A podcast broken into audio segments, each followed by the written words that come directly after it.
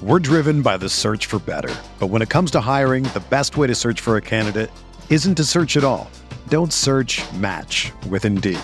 Indeed is your matching and hiring platform with over 350 million global monthly visitors, according to Indeed data, and a matching engine that helps you find quality candidates fast. Ditch the busy work. Use Indeed for scheduling, screening, and messaging so you can connect with candidates faster. Leveraging over 140 million qualifications and preferences every day, Indeed's matching engine is constantly learning from your preferences, so the more you use Indeed, the better it gets. Join more than 3.5 million businesses worldwide that use Indeed to hire great talent fast. And listeners of this show will get a $75 sponsored job credit to get your jobs more visibility at Indeed.com slash BlueWire. Just go to Indeed.com slash BlueWire right now and support our show by saying that you heard about Indeed on this podcast. That's Indeed.com slash BlueWire. Terms and conditions apply. Need to hire? You need Indeed. This podcast episode is brought to you by Coors Light. These days, everything is go, go, go. It's nonstop hustle all the time. Work, friends, family expect you to be on 24 7. Well, sometimes you just need to reach for a Coors Light because it's made to chill. Coors Light is cold lagered, cold filtered, and cold packaged. It's as crisp and refreshing as the Colorado Rockies. It is literally made to chill. Coors Light is the one I choose when I need to unwind. So when you want to hit reset, reach for the beer that's made to chill. Get Coors Light in the new look delivered straight to your door with Drizzly or Instacart. Celebrate responsibly. Coors Brewing Company, Golden, Colorado.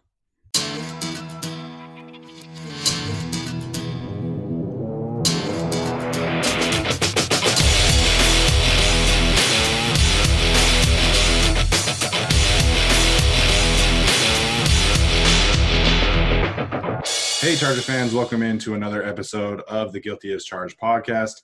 I am Steven, your host, and with me, as always, is Jason. Jason, how are you doing today? I'm fantastic. I'm feeling really good. I'm glad it is still not as hot as the weather has claimed it should be here. yeah, it's warming up for sure. So, we do have a special episode today. Joining us today on our episode is Marcus Whitman, who is that franchise guy on YouTube and on Twitter. Uh, he's got a great YouTube channel out for those who are interested in going and watching it. I do recommend that you do. He's got some great content, uh, including a, um, a recording of him playing Madden with his girlfriend, which is a must-watch TV, if I must, if I might say so myself. Uh, so, Marcus, thanks for joining us. How are you doing today? I'm doing great, guys. Thanks for having me. Me and Jason have been talking about doing this for a while, so it's good to finally be here. A long time due. Yeah, for sure. We're, we're super excited to to have you on here and, and get some good insight on on the NFL as a whole and definitely the Chargers. So we'll start with some national news. You know, the the ESPN redraft that came out recently turned a lot of heads, and I know you talked about that with, on your YouTube channel. Uh, what were some of your main takeaways from that ESPN redraft, and and what were some things that you would change from that article that they put out? yeah, that that thing just got me all wound up because it's become like you know household for everyone to make fun of espn at this point but that was almost like overkill right? Like you have for starters they have an offensive tackle going sixth which i did my own exercise for this and it was ronnie stanley and stanley's a beast but right. in this kind of situation which like it's a serpentine, uh, serpentine type deal where you're going to have to sit there for 50 picks and watch all these quarterbacks come off the board I just that one first stood out to me. But I think the biggest one, and I'm sure Chargers Nation is going to get behind this one too. But Drew Lock over the names that they had on that list was hilarious. Like Kyler Murray right after Drew Lock. Um, te- uh, actually, I would I would take Drew Lock over Teddy Bridgewater, but then you have Jimmy Garoppolo, Baker Mayfield, Sam Darnold, Matthew Stafford, to like there is so many other quarterbacks that I'm taking right. over Drew Lock, who is so just unproven. Um, Teddy Bridgewater was way too high at 18th, ahead of some of those other names. Is Kirk Cousins even on the list? I don't think so. Kirk Cousins um, is like always forgotten. Oh, I want to say he was later, like in the second round. Like I think the Chargers could have taken him when they got back to them in the second, but yeah, I don't think he went for a long time. Yep. No Danielle Hunter on the list, who has got to be one of the first edge, just non quarterbacks off the board in general. Uh, not in the top 32. You got a running back on that list at 20. It's it's just a disaster. Um, Who was the running back? Christian McCaffrey at 20 to the Rams. Oh man. Yeah. I mean, yeah, I, I kind of get that just because of the receiving ability there, but shoot. I, am surprised that it takes, especially ESPN, so long to realize how running backs are valued in the NFL right now. It's, I know we're going to talk about Dalvin Cook in a second. Maybe this is a good seg, uh, segue yeah. into that, but um, I'm seeing some just laughable stuff out there about running backs to this point. Um, just surrounding the Dalvin Cook holdout, and I saw someone suggest that the uh, the Dolphins should trade a first round pick for Dalvin Cook. Oh, oh man. oh man. Um, yeah, the the NFL world just has not woken up to the uh, modern value of the running back position. Yeah, it's been weird because obviously the Chargers had Melvin Gordon, and yeah, I liked Melvin Gordon. You know, he had a couple of good seasons, and then he held out, and then he refused a lot of money, and and it was just a, a roller coaster season. And then he came back too early from the holdout or too late, depending on who you ask. Um, so the running back market in general is is obviously trending down uh, ever since Todd Gurley and David Johnson got paid, and everyone's kind of like realizing, okay, like these long term deals for running backs just don't make sense. And so Dalvin Cook, it came out that uh, from Adam Schefter that he's going to hold out until he is given a long term extension. Dalvin Cook is a fine player, but he's missed 20 games so far in his NFL career. So I assume you would not pay him uh, a long term deal. How do you see that situation panning out, and what would you do? It's really tough in the Vikings case because they're one of these teams that's really trying to like milk out their window, and um, they are also one of four teams between the Vikings, Titans, Niners, and Packers right now, where they run this scheme that actually really needs that speed element um, at the running back position. Uh, so they're they are in an interesting spot, but the problem is Dalvin Cook is going to be asking for top top dollar, like close to what Christian McCaffrey got. Right. And it's it's tough because I think that if Dalvin Cook does not play for the Vikings this year, it might be one of those rare spots where that actually is going to have a big impact on their season. Uh, I wouldn't say that about a lot of teams, but because of that outside zone scheme, I don't think Alexander Mattison's going to be an elite, you know, big play threat in that play action heavy outside zone scheme. Is it Mike Boone? It could be, but it's tough because they are one of these really win now teams. But if you give him that massive contract, you're already giving Kirk Cousins, who needs all that help around him, so much money you're jeopardizing your future to a massive degree if you give him what he's going to ask for. Right. So it's tough. It's tough. And this is, I think, why Live's running backs keep getting paid because these coaches and these GMs, they know that their job security isn't infinite and they have to yeah. make some of these tough win now decisions. So I would, I would not do it. Um, I would hope that if I was a general manager, I would have more stability to be in a position like a Bill right. Belichick where you can let some of these guys go. But if they do pay him, I I would understand it. I would say it's the wrong thing to do. But again, that that's me kind of playing devil's advocate there. And if it does happen, uh, but no, I, I would not do it. I, I don't think it's the right team building move for them. And you hope that a guy like Mike Boone would just step up. So now my question is is this the smart thing for Dalvin Cook to do? Absolutely. Yeah. I I'm totally pro running backs holding out because I would do the same if I was in their position. And it, it's funny, all these people on Twitter are like, I don't think he's the guy that would do it, ref, referring to like Joe Mixon, Alvin Kamara, Aaron Jones. And it's like, you can be a great teammate, but also keep your career in mind. I think yeah. Dalvin Cook's contract is $1.2 million. As you said, he's missed, was it 30, 20, 20 or 30? 20. 20 out of what, 48, like yeah. 50 possible games? Yeah, I mean, if he if he tears his ACL or gets an Achilles tear, that's 30, 40 million dollars that he's not going to get in free agency. So absolutely, That's there's true. no way in hell I'd be playing for 1.2 million dollars when I I just might be the best, you know, runner of the football in the NFL right now. Right. Yeah, especially him because of his injuries. You know, he's had so many injuries, and so that sense of security does make sense. Um, so that you know, you mentioned Joe Mixon, Alvin Kamara, those guys. Do you see this holdout trend continuing? You know, obviously we had Le'Veon Bell, and then Melvin Gordon, and now Dalvin Cook. Is the holdout trend for running backs going to continue? I I definitely think there's really three names right now: uh, Aaron Jones, Alvin Kamara, and Joe Mixon. I would be really surprised if one of them did not hold out.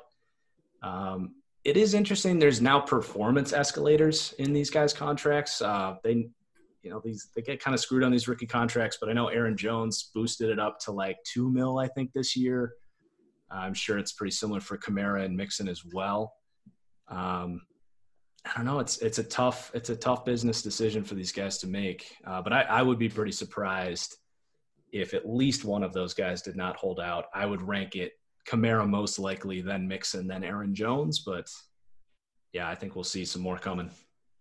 Yeah, I definitely agree with you. I think the running back position is just, you know, it's in a tough spot from the player perspective. Uh, so I do want to move on to some Chargers talk. You know, uh, you were pretty vocal about the quarterback class in general this year, and, and obviously the Chargers took Justin Herbert.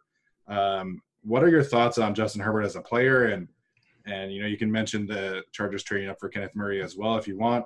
Um, but just your general thoughts on on the quarterback situation for the Chargers. Yeah. So Justin Herbert was my fifth quarterback in this class. Uh, I had a second to a third round grade on him. I was about as low as you would see out there. Now I was not alone in that. I actually talked to a lot of people. Um, I, I won't name, you know, leave people on the record or whatever, but people that I do respect their opinion also kind of shared that sentiment. Um, in that he was much closer to a guy that ended up being a third round prospect in Jacob Eason uh, than anywhere close to some sort of top 10 prospect because of the between the ears stuff um, that we saw from Justin Herbert. Uh, as of, you know, his physical traits are remarkable. The problem is, how many Justin Herberts have we seen over the last 10 years? Blaine Gabbert, Blake Bortles, uh, Mitch Trubisky, and guys that fit that physical profile. But when you really dive into not just their film and like the analytics, their accuracy, like all that stuff, more beyond that, their development trend was my biggest concern with Justin Herbert in that he was Right. the same guy his sophomore year as he was his senior year. And the quarterback that played at Oregon last year is not a guy that I'm trusting as an NFL starter. Why are we going to expect that to change at the NFL level when we've seen so many years of him, quite frankly, not showing the intangibles to be the kind of guy that's not going to be able to live with himself if he goes to sleep on some random Tuesday in July, knowing that he didn't become a better football player that day, if that makes sense. These true grinders that just eat and breathe and die football. Like, I don't think that's him. Um, because if you want to reach that level of, of top end quarterback play, you really gotta you gotta dive in. You gotta be all in. And I just don't know if that's Justin Herbert.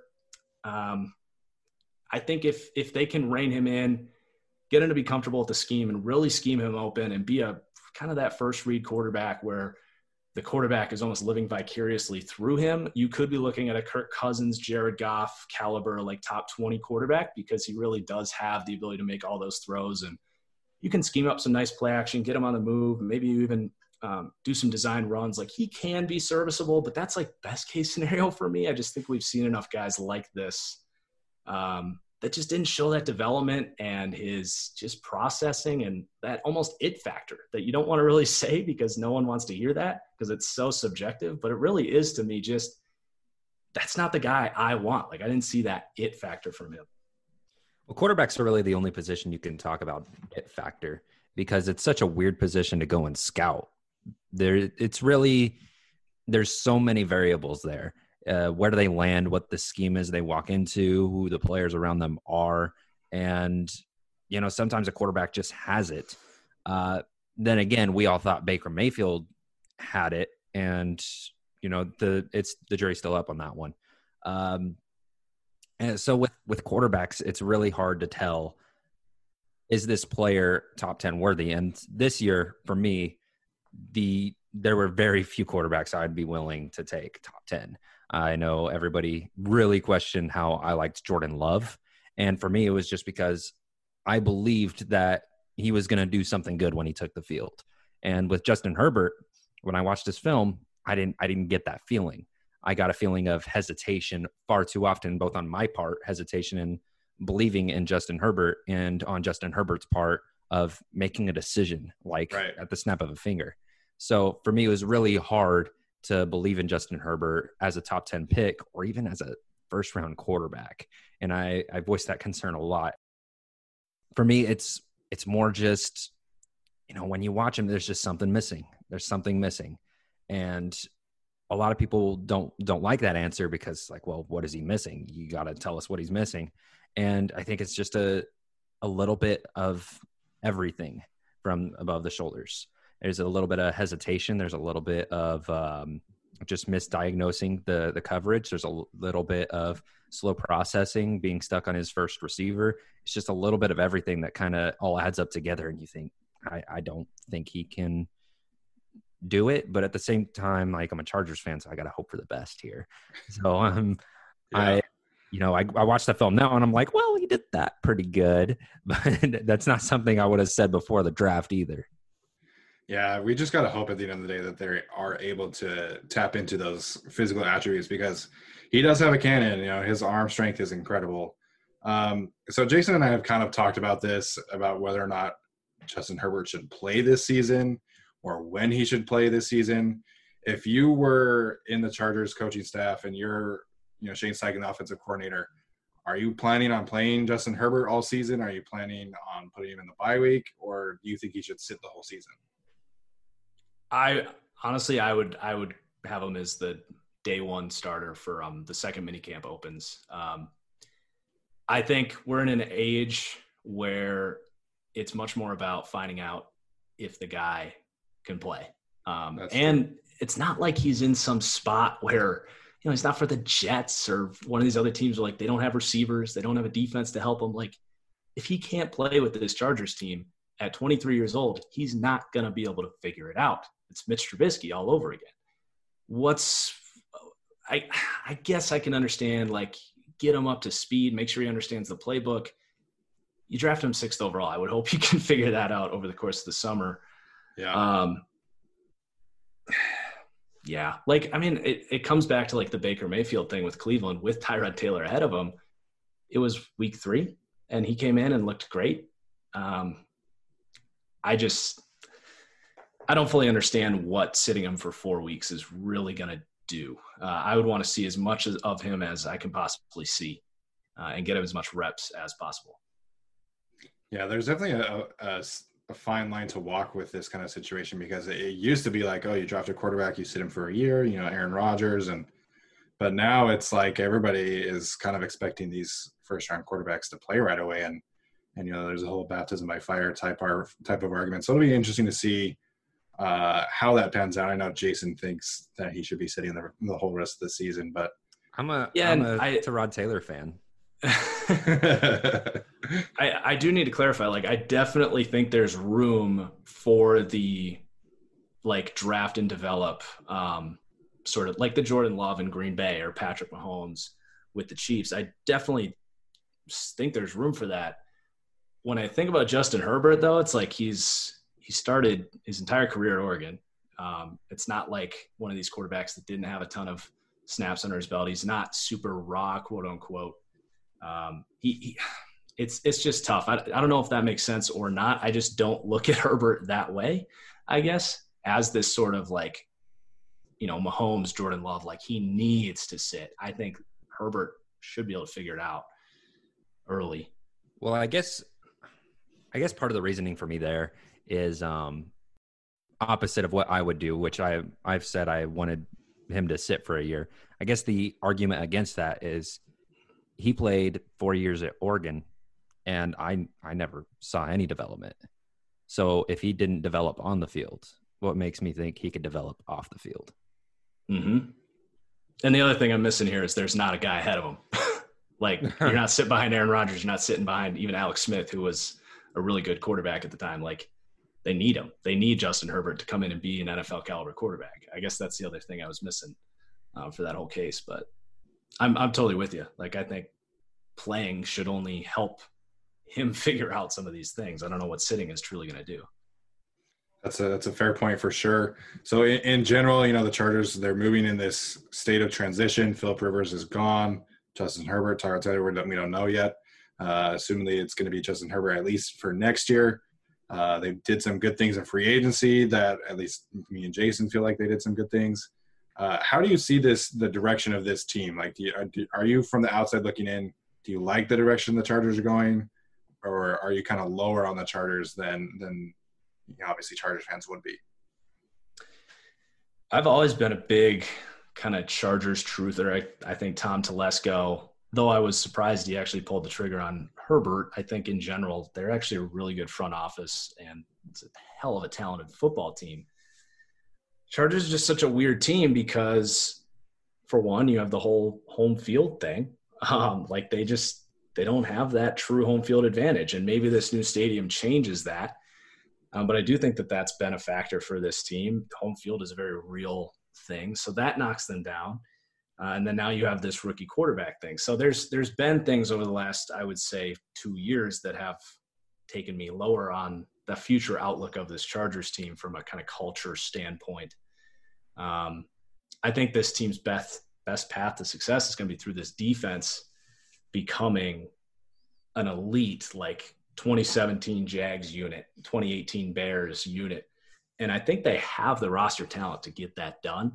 Yeah. Uh, so but when I think of elite defenses, that I can't picture it without a roaring home field advantage, if that makes sense.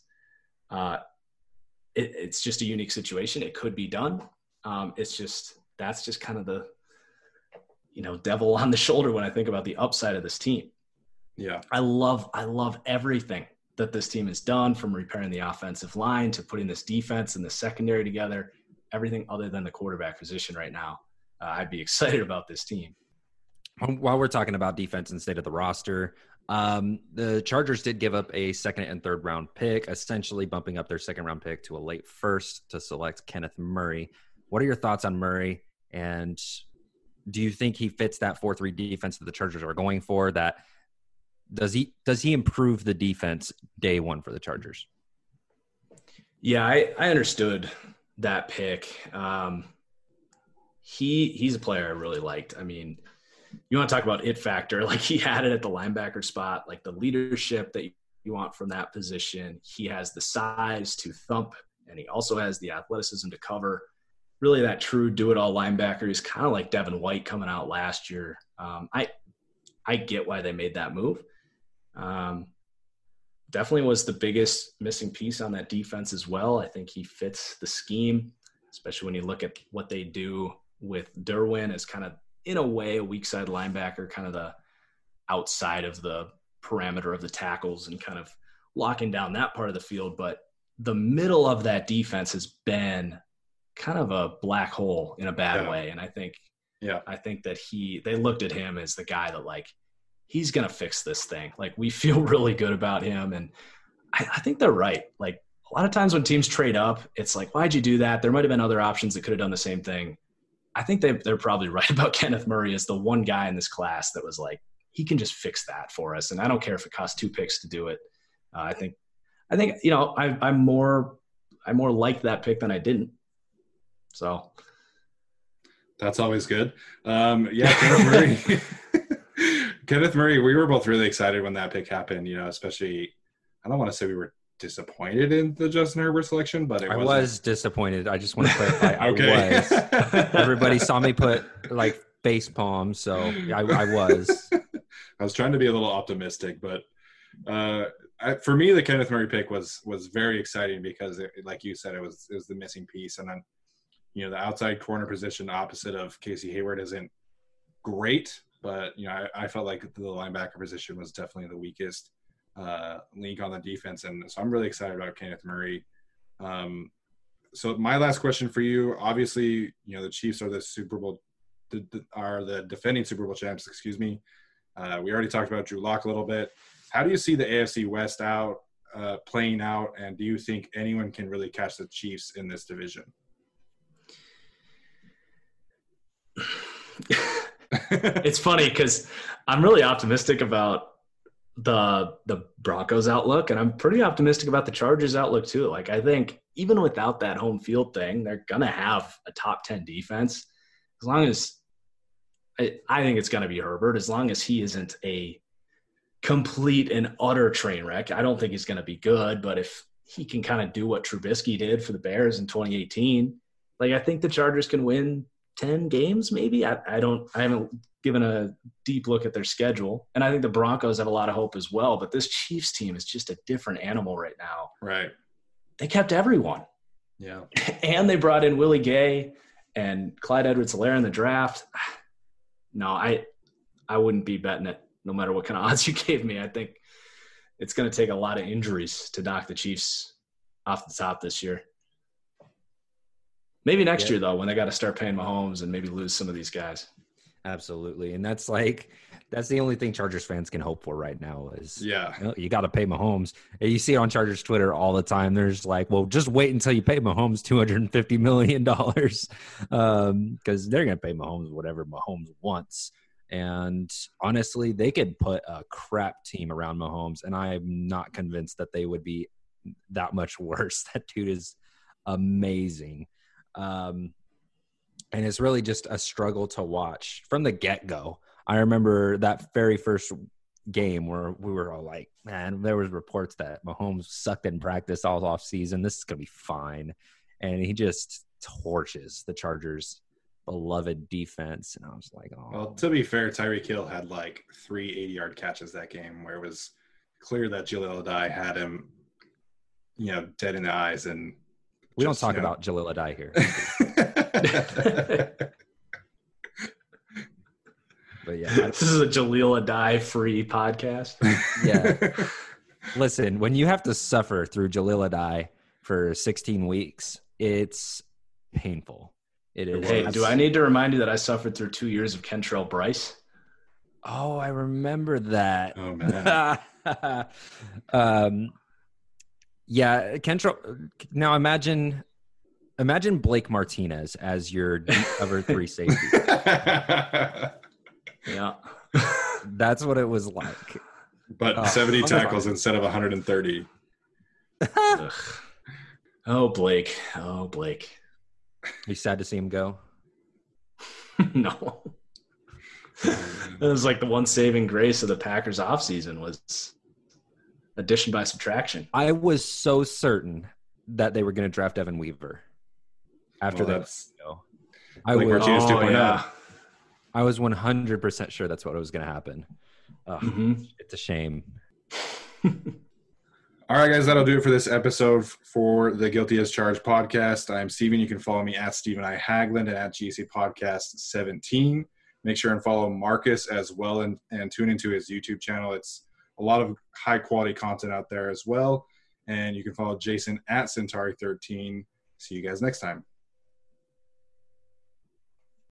The headlines remind us daily the world is a dangerous place. The elites in charge say everything's fine, stop noticing. But you know better. And your gut knows that time is short to prepare for a world that is four missed meals away from chaos. My Patriot Supply has helped over 3 million families become more self reliant and is the company Americans trust to prepare. Go to mypatriotsupply.com and secure their best selling three month emergency food kits. Each contain delicious breakfasts, lunches, and dinners, averaging over 2,000 calories per day. Secure at least one food kit for each family member. For a limited time, save $200 plus get free shipping on all their Ready Hour three month emergency food kits. You're not ready if it's not Ready Hour Foods. My Patriot Supply also has solar power generators, water filtration units, biomass stoves, heirloom seeds, and critical survival gear. Shop mypatriotsupply.com today. mypatriotsupply.com.